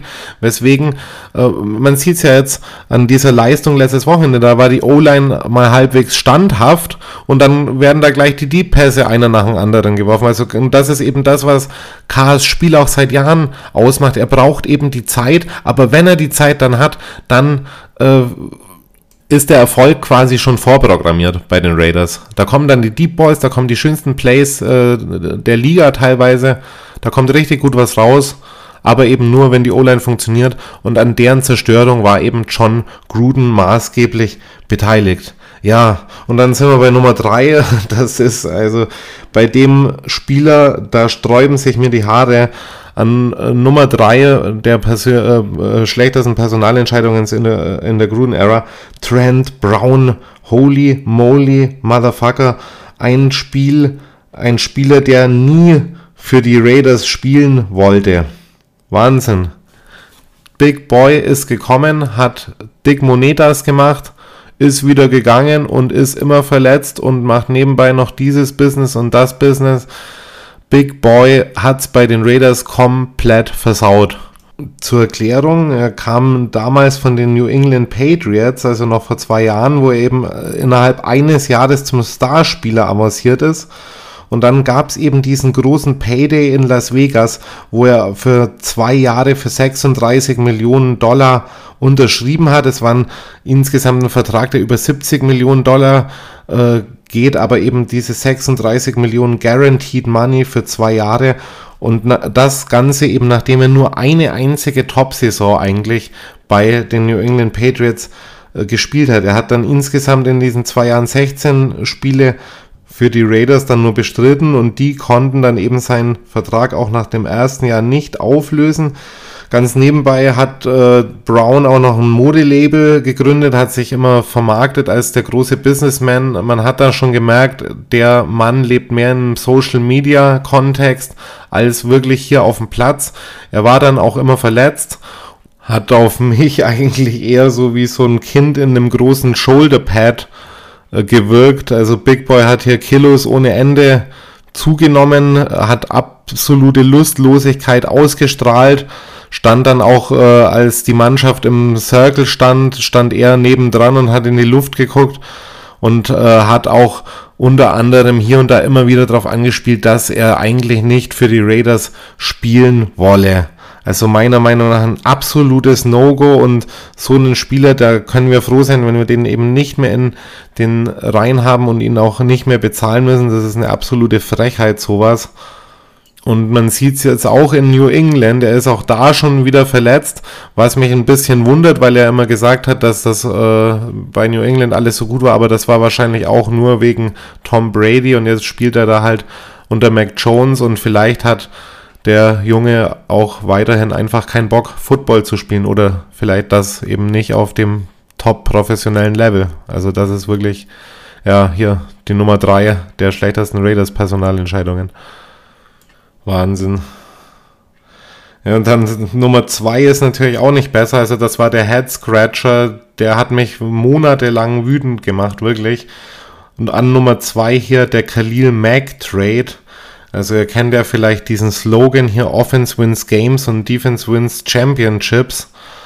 Aber Khalil äh, Mack, der hatte eben, äh, war ein absoluter Pro-Defender, ein All-Pro, hatte eben äh, einen neuen Vertrag oder beziehungsweise war auf der Suche nach einem neuen Vertrag und Gruden gab ihm keinen, eben weil er kein Offense-Spieler ist. Er drückte dann öffentlich sein Bedauern aus, und hat so ein bisschen getan, dass es ihm ja ach so leid tun würde, aber man kann wohl schon sagen, dass es keine reinen Salary Cap bezogenen Erwägungen waren, äh, sondern da, weil eben das Hauptaugenmerk darauf lag, dass Gruden seine Offender bekommt und eben Defender generell nicht overpayen wollte, was natürlich im Falle Khalil Mack eine absolute Fehlentscheidung äh, Entscheidung ist. Man hat es ja auch gesehen, er ist dann in den drei Jahren, die er jetzt bei den Bears ist, auch immer im Pro Bowl gelandet. Für die Raiders hieß das dann erstmal, dass äh, eben die äh, Spiele nach Max Weggang dann eher an der Defense Front dann eher weniger erfolgreich bestritten wurden. Also sie hatten dann im ersten Jahr nach Max 17 Sacks weniger als in der Vorsaison und äh, die Lücke, die dann eben durch äh, Khalil Max Weggang aufging, die konnte eigentlich äh, auch erst wirklich so in dieser Saison neu gefüllt werden mit Max Crosby und Yannick Ngakwe. Davor hat es äh, der kompletten Defensive Front und insbesondere eben dem Pass Rush total an Tiefe gefehlt und so einen wie Khalil Mack weggeben zu lassen, das hat halt dann eben auch dafür gesorgt, dass die Defense in den letzten Jahren immer zum unteren Teil der Liga gehört hat. Ja, und das kannst du dir natürlich insbesondere auch nicht leisten, wenn du dann eben in der Division mit Patrick Mahomes oder Justin Herbert spielst. Das ist halt Bombe, dass man sowas dann versäumt hat. Äh, zumal das in der Jack Del Rio Ära eigentlich auch schon klar war, dass man dann noch weitere Tiefe in, im Pass Rush braucht, also obwohl der Mac noch da war. Also das ist unglaublich. Ja, und ähm, das äh, Khalil Mack hat dann eben bewiesen, dass er weiterhin zu den Besten der Liga gehört hat und hat dann eben auch im letzten Spiel, äh, im vorletzten Spiel, die Raiders ja quasi im Alleingang fast besiegt. Und das Schlimme ist eigentlich, dass Mac die ganze Zeit für die Raiders spielen wollte, aber äh, hat das auch mehrfach betont, ne? aber äh, das macht es dann halt für die Raider Nation noch umso schmerzhafter, wenn dann eben einer nicht da ist, der eigentlich da sein will. Und da gab es ja auch schon Leute, die waren hier und wollten nicht da sein. Also so krasse Kontraste scheint es da zu geben, ne? Wahnsinn. Ja, und dann darf man da auch nicht vergessen, dass im gleichen Jahr ja neben Mac auch noch Amari Cooper weggegeben wurde, der jetzt in Dallas ebenfalls auf einem All-Pro-Level spielt. Und äh, dadurch hat man ja Derek Carr eine Waffe genommen, äh, die er eigentlich die ganzen Jahre so dringend gebraucht hatte. Und äh, das führt mich dann einfach zum Fazit, äh, lass mich ran, Chucky. Äh, das ist ja eine absolute Show-Einlage, die du da bringst. Da kann ja ich wirklich einen besseren äh, äh, Draft oder Scouting Report aufstellen, denke ich mir da fast schon. Also wenn ich mir da die äh, Leute angucke, die ich äh, genommen hätte für die Raiders in den letzten Jahren und das, was dann da äh, bei rauskam, da äh, frage ich mich schon so, was haben äh, Mayok und Gruden oder allen voran eben Gruden da so gemacht, ne? Wahnsinn. Also eben das hier Nummer zwei und jetzt kommen wir zur Nummer eins. Das könnt ihr euch auch alle denken hier.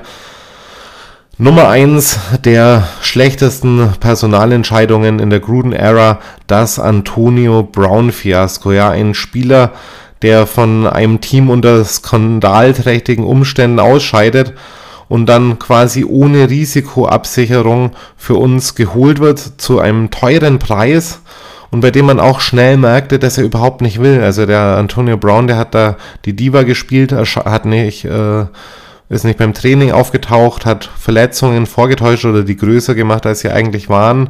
Und hat sich dann auch gegen den General Manager aufgemuckt, nämlich gegen Mike Mayock, hat den öffentlich auch kritisiert. Und insgesamt reißt er da irgendwie bei Hard Knocks eine dicke Show ab, in der Gruden dann auch nur irgendwie peinlich aussieht. Und äh, als er dann geht, haben die Raiders einfach mal keinen Ersatz für ihn. So im Draft wurde dann auch kein Receiver geholt. Man hat sich da so mit den vier Picks äh, in den ersten 35 Selections vor zwei Jahren hat man sich unter anderem so Leute wie A.J. Brown, Debo Samuel, DK Metcalf oder McCall Hartman ähm, entgehen lassen. Ja, man hat dann eben äh, die Wide Receiver Position auch erst durch Henry Ruggs wieder auffüllen äh, können und das ist ja auch immer noch so, dass der eben nicht zu den Elite-Receivern eben noch zählt. Und er ist auf einem guten Weg, deutlich besser zu werden. Auch eine 1000-Yard-Saison wird das auf jeden Fall werden für Henry Ruggs. Und äh, ja, aber er ist halt auch einer der wenigen Weapons im Wide Receiver Core jetzt über Jahre, die Derek Carr zur Verfügung gestellt wurden. Ne? Ja, also sowas wie äh, Antonio Brown, das finde ich immer richtig zum Kotzen. Äh, soll er glücklich werden jetzt bei den Buccaneers? Äh, mir ist das äh, ganze Zinnober hier auf jeden Fall ein bisschen too much. Und wenn mir etwas schon so egal ist, dass äh, ich äh, das so gar nicht mehr hören kann, ähm, dann sagt das auf jeden Fall auch einiges aus. Also Antonio Brown bei mir mega abgeschrieben und das war auf jeden Fall ähm, für mich die schlechteste Personalentscheidung oder sagen wir so, der nicht unbedingt der Trade an sich, sondern das eben, was daraus geworden ist, das war eine der die schlechteste Personalentscheidung für mich in der Gruden-Ära. Ja, und wir gehen jetzt auch direkt zu unserem nächsten Thema.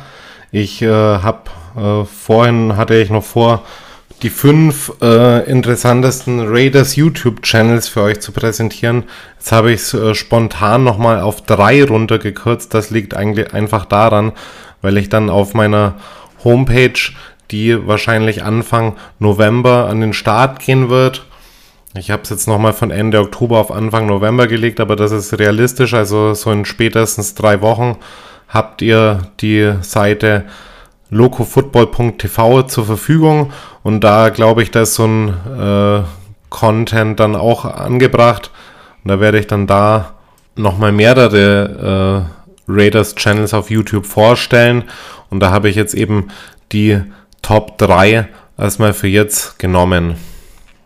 Ich will euch mal vielleicht generell mal vorausschicken, also das äh, Social Media ist relativ großer, was die Raider Nation betrifft. Also da gibt es äh, gerade in den USA viele äh, YouTube-Kanäle.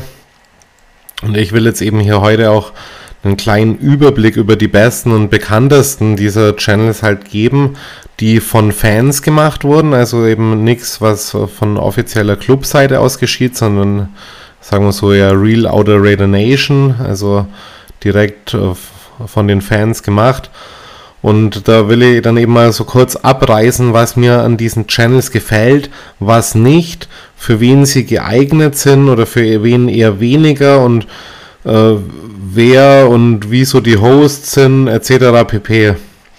Und äh, man kann natürlich an dieser Stelle zig weitere Projekte rund um die Raiders nennen, aber ich belasse es halt eben erstmal bei so einer kleineren Auswahl, wo ich wo ihr auch schnell gleich feststellen wer werdet, die haben so ein bisschen unterschiedliche Gewichtung. Also Top 3, ich will das jetzt nicht komplett werten, aber sagen wir so eine Dreier-Auswahl der mit am bekanntesten Raiders Channels. Sagen wir so. Und da habe ich unter anderem hier, wo ihr mal reinschauen, reinhören könnt oder reinschauen könnt, den Raiders Report mit Mitchell Rance. Also das ist ja ein täglich äh, erscheinendes Format, der sich äh, an Raiders-Fans richtet, die sich vielleicht ein wenig, aber jetzt nicht übermäßig viel auskennen. Das ist aber allerdings ein Channel, der eine relativ große Tragweite hat. Also Mitchell Rance hat hier im Moment, ich gucke mal kurz nach, ja, hier sind es äh, 92.000 Abonnenten. Also äh, bezeichnet sich häufig auch als meist abonniertester Kanal unter den Raiders-Fans. Und äh, sage ich mal, ist ein Kanal mit relativ interessanter Community dahingehend, dass sie sich nämlich auch beteiligt. Also es gibt da so einen wöchentlichen Report. Ebenso gibt es den, äh, den sogenannten Raiders Mailback, wo dann eben die Community ihre Fragen stellen kann und Renzi halt schon dann auch beantwortet. Und ich glaube, man kann schon sagen, dass Mitchell ein wahrer Raiders-Fan ist. Also er ist eigentlich immer am Start. Er kommt dann auch manchmal angetrunken am Tag nach einem Spiel ins Studio. Er reist auch zu den Spielen, versucht auch sich äh, mit den Raider-Fans zu connecten, was mir grundsätzlich schon mal sympathisch ist. Also er stellt viele Fragen, die dann in der Gemeinschaft diskutiert werden. Er geht Gerüchten nach und äh, vergibt dann oder beziehungsweise vergab dann auch immer seine Chucky Heads, also quasi seine Meinung, wie wahrscheinlich denn äh, so ein Gerücht dann auch ist. Da gab es dann immer einen Chucky Head, äh, wenn das äh, nicht passieren wird und vier Chucky Heads, wenn es, äh, wenn er quasi glaubt, dass das eintreten wird. Also das sind schon mal so Sachen, die gefallen mir. Dann ist es eben auch mega aktuell, wenn man jetzt mal kurze Infos sucht, was ist, äh, wo, wo geschehen, wo gibt's welche äh, interessanten Aussagen von Spielern oder was weiß ich. Dann kann man da auf jeden Fall äh, reinschauen. Was ich allerdings nicht so mag an diesem Channel ist, dass da eben sehr viel Werbung auch gemacht wird, auch unter anderem diese Manscape-Werbung, die dann Mitchell Rance dann eben immer wieder abliest. Und was mich auch sehr nervt, ist eben dieser dauernde Verweis an die Community, Tweets zu liken. Also das kommt einem schon mit sehr viel Eigenwerbung entgegen.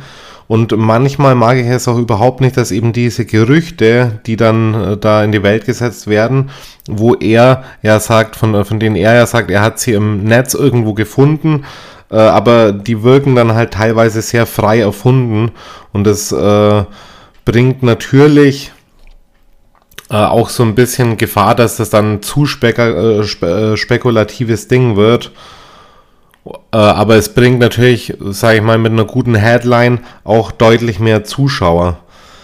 Ja, das sind Dinge, die mag ich nicht so. Und deshalb würde ich vielleicht so als Fazit sagen, dass der Raiders Report sich äh, eben an, hauptsächlich an Leute richtet, die so einen täglichen Überblick vielleicht brauchen, ohne dabei eben auf viel äh, oder auf zu viel Qualität zu setzen. Ich persönlich, ich kann das empfehlen. Ich habe jahrelang den Raiders Report geguckt, aber irgendwann wird er auch langweilig und irgendwann äh, weiß man vor allem auch, was man an anderen Formaten hat. Ähm, ich kann aber gerade für Einsteiger dann eben zum Beispiel unter anderem den Raiders Report mit Mitchell Renz empfehlen. Ja, und als weiteren äh, YouTuber kann ich euch auf jeden Fall auch hier den Samoan Raider beispielsweise empfehlen. Es handelt sich ja offenbar um einen äh, Raiders-Fan mit samoanischen Wurzeln der vor allem äh, kürzere Shows macht als im Raiders Report und der sich zum Ziel gesetzt hat, neben den Nation News eben auch weitere Formate auf seinem Channel zu etablieren. Unter anderem macht er auch Mock Drafts vor jeder Saison oder er interviewt andere Podcaster oder YouTuber aus der Raider Nation. Ja, die meisten Folgen von ihm, die dauern so im Schnitt um die 10 Minuten und pro Woche macht er dann eine Pre-Game-Show, die ähm, bei ungefähr einer Stunde dabei ist, also auch da relativ viel Output. Es gibt nicht jeden Tag Videos, aber fast jeden Tag. Äh, vielleicht gibt es auch mal ein paar Tage äh, jeden Tag eins und dann macht er mal wieder zwei, drei Tage Pause. Aber er ist schon mit dem re äh, regelmäßigen Content ganz gut dabei. Genau, und die Aufmache von ihm gefällt mir auch. Also ich mag ja diese privaten Home-Studios, die dann mit allerlei, äh, allerlei Raiders-Devotionalien quasi dekoriert sind. Und wenn man jetzt mal auf die Abozahlen schaut, dann kann man auch sehen, dass Samoan Raider auf jeden Fall ein Wörtchen mitreden kann. 32.000 Abonnenten, das spricht auch eine deutliche Sprache, hat hier eine große Audienz. Und äh, ja, mir gefallen in seinen Videos auch äh, unter anderem die Musikuntermalungen. Insgesamt ist so äh, die Art, wie er sich gibt, äh, auch irgendwie ganz äh, nett. Und äh, der Gesamteindruck, was das Layout und den Schnitt eben anbelangt, das äh, erzeugt bei mir auch einen gewissen Wohlfühleffekt. Das Einzige, was mich immer ein bisschen nervt, ist eine unglaublich schnelle Stimme. Also der gibt einem halt manchmal mehr Infos, als man in kürzester Zeit verarbeiten kann.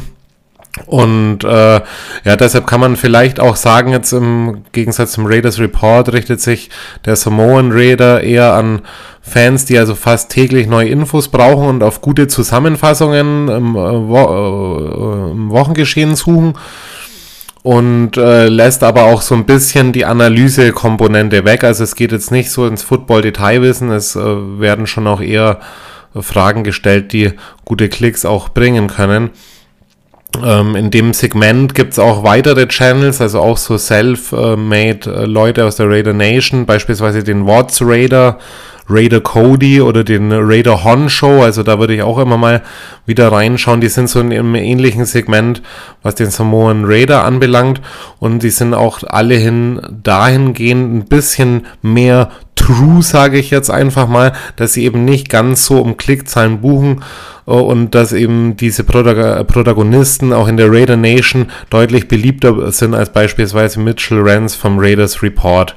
Also insgesamt würde ich hier sowohl den Samoan Rare als auch Raider Cody, Raider Honsho und den Watts Raider oder so, würde ich auf jeden Fall weiterempfehlen. Aber ich will euch auch noch einen dritten Channel vorstellen, der eben dann noch mehr an, äh, auf Analyse, Taktik, auf äh, den äh, Footballsport als eigentlichen Wert liegt, der auch äh, sich gar nicht zum Ziel setzt, äh, jeden Tag Content zu bringen. Und das ist eindeutig bei mir hier der dritte YouTube-Channel für heute. Raider Films, ja genau, Raider Films, das ist ein Channel mit rund 28.000 Abonnenten der im Gegensatz zu den vorher genannten seinen Inhalt halt nicht ganz so auf News und diesen Podcast-ähnlichen Format äh, zentriert. Es ist vielmehr so die Stimme aus dem Off, die da so im Hintergrund wirkt. Also bei Raiders Films, da werden eben fast ausschließlich Spielszenen gezeigt und analysiert und das Ganze dann anhand von dem, äh, was Raider Films dort sieht, bewertet. Und ja, der Kanal, der richtet sich halt definitiv an alle Raider-Fans, die mehr von Taktik, Play-Calling und Strategie wissen wollen und halt weniger an Leute, die auf eher populistischere Themen Wert legen oder so ein äh, tägliches äh, News-Szenario. Äh, genau die äh, Spielszenen selber, die werden von äh, Raider Films eben auch kommentiert und auch visuell so untermalen, also äh, zeichnet beispielsweise dann äh, die Receiver-Routen auch auf den Screen, äh, erklärt offensive und defensive Schemes und äh, hat eben somit eben eine viel spielfokussiertere Sichtweise als eben äh, seine Counterparts. Und seine Videos, die kommen halt dafür noch ein bisschen unregelmäßiger raus, also da kommt alle paar Tage mal was, aber wer auf äh, diesen Content eben mit Fokus auf Analytics steht, der äh, findet hier echt was und er macht auch wirklich einen echt guten Job hier, der Raider Films. Also ich gebe mal ein paar Beispiele, wie viel Footballverständnis hier Raider Films mitbringt. Beispielsweise gab es vor vier Monaten mal ein Video mit dem Titel Trayvon Marlin is a player to watch under Gus Bradley. Also hier geht es genau wieder um den neuen Defense Coordinator und eben wie er Spieler dann ins äh, System integriert. Und da gibt er die Prognose ab, dass Trayvon Marlin eben dieses Jahr auch ein ganz starkes Jahr hat, was er bisher komplett zugetroffen hat. Und und gleich auch äh, vor fünf Monaten, da hat er ein weiteres Video äh, veröffentlicht, Casey Hayward and Nate Hobbs to heat up a full Raiders Cornerback Room. Und da hat er eben gesagt, dass er auf die beiden ganz viel hält. Und Hayward hat ja ein super Jahr, habe ich ja vorhin schon angesprochen, ist derzeit der wohl beste, einer der besten Corners ligaweit. Und Nate Hobbs, der hat ein super Rookie hier und vor drei Monaten hat er das mit äh, Nate Hobbs dann noch ein bisschen präzisiert, hat ihm einen, äh, Star, eine Starting Role vorhergesagt, da hat er ein Video gepostet mit dem Namen Nate Hobbs has a shot to start at Slot Cornerback. Und was ist Nate Hobbs? Einer der knackigsten Spieler in unserem Squad, unser Slot Cornerback. Ja, und vor zwei Wochen, also noch eine Woche bevor Max Crosby dieses Breakout-Game hatte, äh, hat er schon ein Video veröffentlicht. Max Crosby looks like he's grown into an Elite Edge Rusher. Also alles zu, äh, zusammen Einschätzungen, der aufgrund von die er aufgrund von geschautem Videomaterial eben abgibt und bei denen er alle allen nicht falsch lag. Ja, und was ich an Raiders Films ebenso mag, ist diese ruhige, gechillte Stimme da aus dem Off eben, wie ich schon äh, erwähnt hatte. Also Raiders Films wirkt immer so ein bisschen Stony Mahoney. Äh, man kann den sowohl abends als auch äh, morgens hören, kann sich da immer voll auf den Content einlassen und mit dieser beruhigenden Stimme hat man da eben dann auch sehr viel Spaß. Was mich dann ein bisschen nervt, ist dieses überaus lange Vorspannvideo ähm, das sich immer über eine Minute lang erstreckt, ne? aber das äh, Ganze wird dann natürlich eintönig, wenn man sich eben immer den Content reinzieht aber dafür wird man dann fürs Warten mit einer eben sehr hohen Qualität entschädigt. Und äh, für mich äh, persönlich als Raiders-Fan ist dieser Channel, also Raider Films, eben ein absolutes Muss für Raiders-Fans. Einer, wenn nicht gar der Beste in meinen Augen. Ja, und wenn man dann eben noch äh, weiter in diesem Segment Ausschau hält, dann gibt's noch ein paar weitere YouTuber, die da auch einen guten Job machen, beispielsweise Tape Don't Lie, auch ganz viel mit Analytics, absolut geiler Kanal. Oder auch zum Beispiel das Raiders News Network, ehemals Sanjit T und die bringen oder der bringt eben auch ähnlichen Content und benutzt dabei eben hauptsächlich Film Studies für sein Video. Ja, liebe Freunde, das war es auch hier jetzt schon mit dem Überblick über die besten oder eine, äh, eine kleine Auswahl an guten äh, YouTube-Video, äh, YouTube-Channels und ich äh, werde jetzt auch gleich noch zum letzten Thema eben überspringen vom heutigen Loco Football Podcast Nummer 6 und das ist ganz eindeutig hier, was haben wir am Wochenende zu erwarten. Äh, zwei Tage sind es noch, ich werde langsam auch aufgeregt.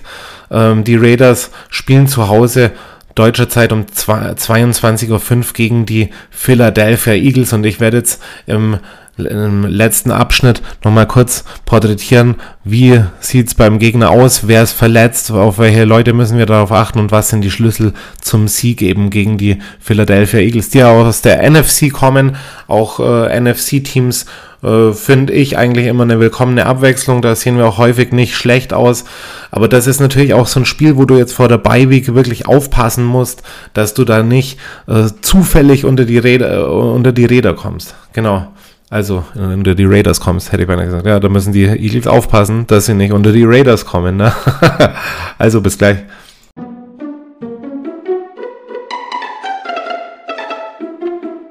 Ja, Raider Nation, könnt ihr euch noch erinnern?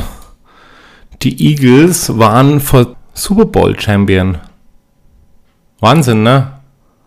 Wie schnell die Zeit vergeht und äh, wie bedeutungslos in Anführungsstrichen die Eagles doch geworden sind, jetzt äh, wo nach dem letzten Jahr ja Tom Brady und die Buccaneers die Krone geholt haben.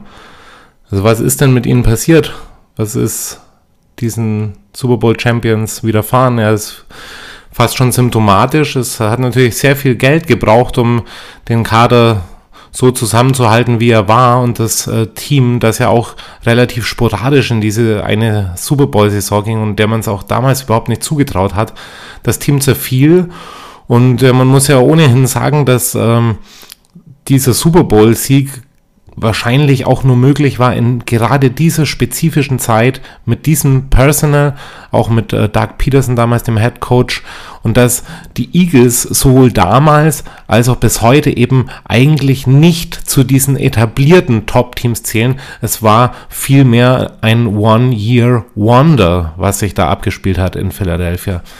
Ja, so Teams wie New England, die können sich natürlich erlauben, große Namen zu verlieren und trotzdem erfolgreich zu sein. Tampa Bay konnte fast ausnahmslos alle Spieler halten. Ne? Die wollten natürlich auch unter Brady spielen, aber sowas ist eine echte Seltenheit. Also wenn du langfristig als Franchise in der NFL äh, zu den Besten gehören willst, da gehört eine jede Menge Konstanz in allen Ebenen dazu, vom Scouting über das Management bis hin dann zu den Spielern und natürlich auch das Coaching.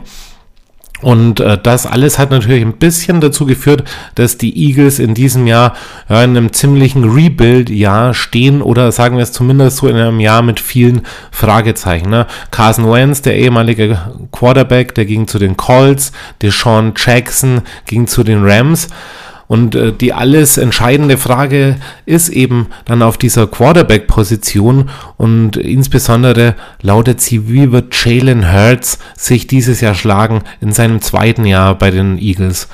Genau, wenn er das Team nämlich anführen kann, dann könnte diese Suche jetzt nach einem neuen Starter endlich beantwortet sein. Und man hat ja auch durchaus die Weapons bei der Hand. Man hat ja in diesem Jahr Devonta Smith mit äh, eben in Devonta Smith einen schnellen, agilen Number One äh, gedraftet out of Alabama und äh, Jalen Hurts hat dann auch mit Landon Dickerson für die Zukunft einen weiteren kräftigen, zukunftsträchtigen Center eben vor die Füße gestellt bekommen, der sich auf dieser Position in den nächsten Jahren noch entwickeln soll. Also die Eagles im Moment mit Hurts, von Hurts angeführt, ein eher Langzeitprojekt, und äh, man kann auch ganz klar sagen, Jalen Hurts gehört immer noch zu den unerfahrenen Leuten der Liga. Und das vor allen Dingen, was die Passgenauigkeit und das Decision Making betrifft, also gefährlich wird Hertz vor allem dann, wenn dann wegen seiner Mobilität. Und so werden wir wahrscheinlich auch ähnlich wie gegen Chicago viele Option Runs sehen, viele Play Action Pässe und eine der größten Stärken ist dann auch die O-Line, die ihm da tatkräftig zur Seite stehen will. Lernen wird Hertz von Joe Flacco, dem langjährigen Quarterback der Baltimore Ravens. Ja, und er bringt natürlich hier die nötige Erfahrung mit, um so einen jungen Spieler auch äh, ready zu machen für so eine Liga. Und jetzt ist eben dieses Jahr, wo sich ganz Philadelphia erhofft, dass Jalen Hurts hier eben einschlägt. Wir gucken mal insgesamt äh, in die Mannschaft der Eagles rein, wie die äh, gerade so aufgestellt sind, wo sind die Stärken, wo sind die Schwächen. Und da fangen wir auch gleich bei den QBs an. Eben Jalen Hurst, ich habe es angesprochen, er ist eher der mobilere Quarterback, hat dieses Jahr für 1480 Yards geworfen. Das ist für einen mobilen Quarterback auch immer noch nicht schlecht und hat eine Touchdown-Interception-Rate von 8 zu 4. Also bei einem Quarterback-Rating von 88,6 kann man vielleicht festhalten, der ist mit Sicherheit nicht im schlechteren Ligasegment vorhanden, aber das ist auch keiner der Top-Quarterbacks, was eben das Passspiel anbelangt. Aber die Tatsache, dass dann bei den Rushing Yards der Eagles äh, und das Rushing Game, das wird ein sehr großes Problem darstellen, eventuell für die Raiders, ähm, eben äh, Jalen Hurts auch schon 300 Yards und fünf Touchdowns erlaufen hat. Also man sieht hier, er ist eben brandgefährlich, vielleicht auch nochmal deutlich gefährlicher als äh, äh, beispielsweise Justin Fields hier neulich bei Chicago. Also er ist auch der Rushing Leader in seinem Squad und dann wird er eben ergänzt durch die eigentlichen beiden Hauptrunning Backs Miles Sanders und Kenneth Gainwell. Die haben zwar auch nicht so die mega krassen bei 270 und 100 Yards auch nicht so die mega krassen Yardzahlen, aber was auffällt beim Game ist, die äh, Eagles erlaufen im Schnitt pro Laufversuch viereinhalb Yards Minimum. Also äh, Jalen Hurts, wenn der mal zum Laufen antritt, dann hat er ein Average Yardage von 5,7. Das ist schon relativ gut. Ja, und dann bei den Receivern Da ganz klar natürlich hier der schnelle, agile für die Deep Pässe auch, was ja äh, richtig gefährlich werden kann für die Raiders, weil sie auch in Cover 3 spielen und dann eventuell auch mal Leute nach vorne ziehen in die Box und äh, gerade bei diesen Play-Action-Versuchen dann eben äh, äh, sich einem schnellen Devonta Smith gegenüberstehen und der hat eben schon 345 Yards diese Saison gefangen, zwar auch nur einen Touchdown gefangen, aber das sind schon Zahlen, die sich auch sehen lassen. Danach auch Quez Watkins, äh, auch ebenfalls eingeschlagen jetzt mittlerweile bei den Eagles, 311 Yards und dann haben sie eben noch äh, weitere Leute wie Jalen Rager oder äh, beispielsweise Dallas Goddard mit drin, die auch Pässe fangen können. Jetzt haben sie ja Zach Ertz die äh, letzte Woche verloren. Der wurde ja nach Arizona getradet, also vielleicht haben sie da äh, eben gerade auch in der Mitte dann eben vielleicht eine Anspielstation weniger. Das könnte den Raiders natürlich äh, für die Raiders natürlich ein Vorteil werden, definitiv. Ja, und auf der Defensivseite des Balls, da werden wir es äh, mit einer starken Defense Line zu tun haben. Natürlich allen voran Javon Hargrave, der dieses Jahr schon 6 Sacks hat. Und natürlich in der Mitte dieser Koloss hier, der auch seit mehreren Jahren schon in Philadelphia spielt. Fletcher Cox, auch einer der besten D-Liner. Die werden dann ergänzt unter anderem von Derek Barnett oder Josh Sweat oder auch Ryan Kerrigan, der auch vor dieser Saison aus Washington kam. Und wenn man sich mal die Verletztenliste so ansieht, da wird auch nicht viel fehlen von diesem Stammpersonal. Man hat dann so ein ja mittelmäßiges, durchwachsenes Linebacker-Squad, aber dann hat man hier ganz bekannte Namen auch hier in äh, der Secondary, beispielsweise bei den Cornerbacks Darius Slay, auch ein ganz guter Mann, oder eben hinten Free Safety Anthony Harris. Genau, und äh, dieses Squad ist auf jeden Fall relativ solide. Da wird es einige Challenges geben für Rux, Edwards und Co. Äh, aber wir haben ja noch Darren Waller für die Mitte und ich glaube, äh, viele Angriffe über die Mitte äh, könnten, äh, was unser Offensivspiel anbelangt, tatsächlich irgendwie von Vorteil auch sein. Wir haben dann hier, was die Defense Stats betrifft, haben wir auch einige Exoten drin. Hier beispielsweise Alex Singleton, der Linebacker, auch eine Tackle-Maschine, äh, Combined Tackles 67 jetzt in sechs Spielen. Dann müssen wir, wie gesagt, auf Javon Hargreaves aufpassen. Der hat ja nicht nur sechs gemacht, nein, er hat auch eben insgesamt sieben Tackles for Loss gemacht. Das ist eine relativ hohe Zahl auch, also zum Vergleich, Max Crosby hatte vier bisher diese Saison und dann eben äh, bei den Interceptions eben Darius Slay auch mit zwei Interceptions vorne. Insgesamt äh, kann man sagen, das Eagles-Team ist so ein gelungener Mix aus Offense und Defense, in, äh, wo es eigentlich auf beiden Seiten äh, ein paar Hochkaräter gibt, aber wo eben auch äh, viele Lücken offen werden können für die Raiders, die das dann ausnutzen können. Und wenn wir uns mal schauen, wie war die Saison bisher für die Eagles, da gucken wir mal auf die einzelnen Spiele. Die Eagles kommen ja aus der NFC East hier in einer Division mit Dallas, Washington und den New York Giants, sind dann in, ihren, äh, in ihr erstes Saisonspiel auch relativ motiviert gestartet, haben mit 32 zu 6 gegen die Falcons gewonnen. Danach gab es drei Niederlagen gegen die 49ers, die Cowboys und die Chiefs. Dann hat man einmal diesen Überraschungssieg gegen die Panthers bei den Panthers zu Hause geholt. Und dann hat man eben letzte Woche mit 28 zu 22 gegen die Tampa Bay Buccaneers verloren. Das heißt, zwei Siege aus sechs Spielen bei vier Niederlagen. Das äh, macht sie nicht unbedingt, äh, das favorisiert sie nicht unbedingt gerade jetzt in einem äh, Division-Rennen auch, also es hat ja immer mal in dieser NFC East sein können, dass ein Team, das äh, insgesamt ein durchwachsen, eine durchwachsene Saison gespielt hat, sich eben als Division Erster durchsetzen hat können.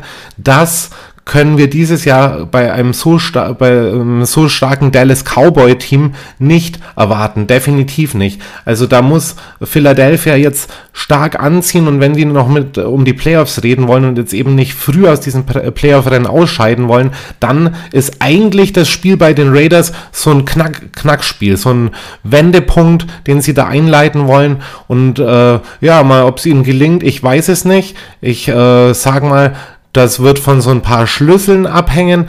Die äh, Schlüssel zum Sieg für die Raiders sind ganz klar hier äh, Druck auf Jalen Hurts aufzubauen. Das geht vor allem auch wieder über dieses Outside Containment, ähm, da eben keine Läufe zuzulassen. Dann wird ein Schlüssel sein, gegen diese starke Anti-Rushing-Defense zu bestehen. Also die Eagles sind mit vorne dabei, was die Rushing-Defense anbelangt. Da wird es natürlich sehr schwer werden, bei den, nach den bisherigen Spielen äh, an diesem früheren Konzept festzuhalten, dass die Raiders eben hatten, hauptsächlich laufen und dann eben durch ein paar kluge Passspiele eben äh, die Receiver mit einzubinden. Das hat sich diese Saison komplett gedreht. Die Raiders sind definitiv ein Passing-Team und äh, ja, arbeiten sich halt leider immer noch viel zu wenig über das Rushing-Game. Und wenn man das dann auf der eigenen Seite einbinden kann, dann folgt auch der, der dann wird auch der äh, Schlüssel Nummer 3 zum Sieg hier deutlich verständlicher.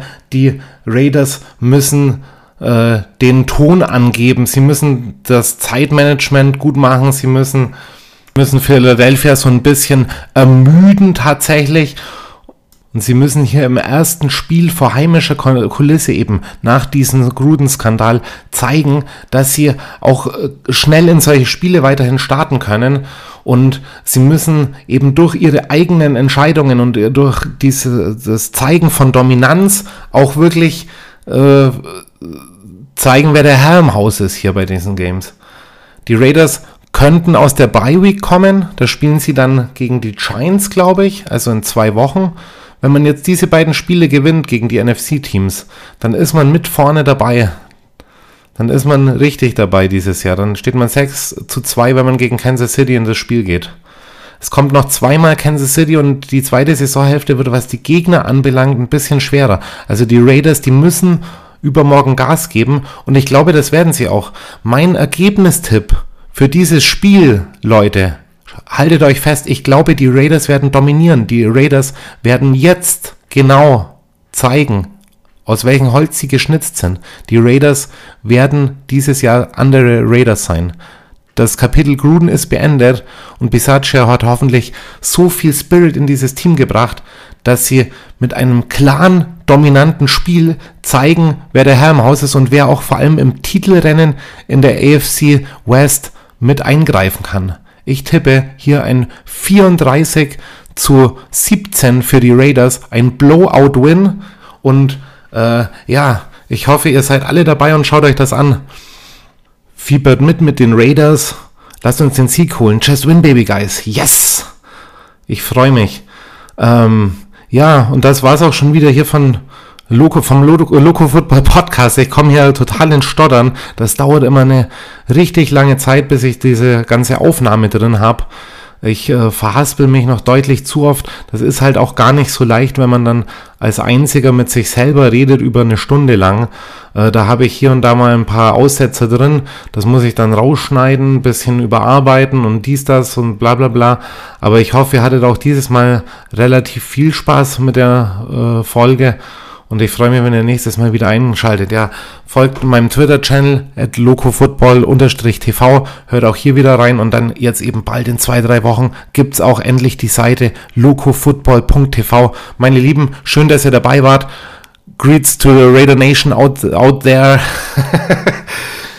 Haut rein, habt ein schönes Wochenende. Und ähm, was äh, die Ausstrahlung der nächsten Folge anbelangt. Ich werde mich jetzt erstmal auf die Homepage konzentrieren, werde versuchen, dass ich die bald möglichst rausbringe und werde deswegen in der Bye Week dann auch keine Folge vom Loco Football Podcast bringen. Ähm, und dann konzentrieren wir uns danach wieder voll auf das Geschehen und hoffentlich dann eben mit der neuen Seite. Also bis dann, Leute, haut rein und macht's gut. Schönen Abend euch. Ciao, ciao. Euer Este Loco.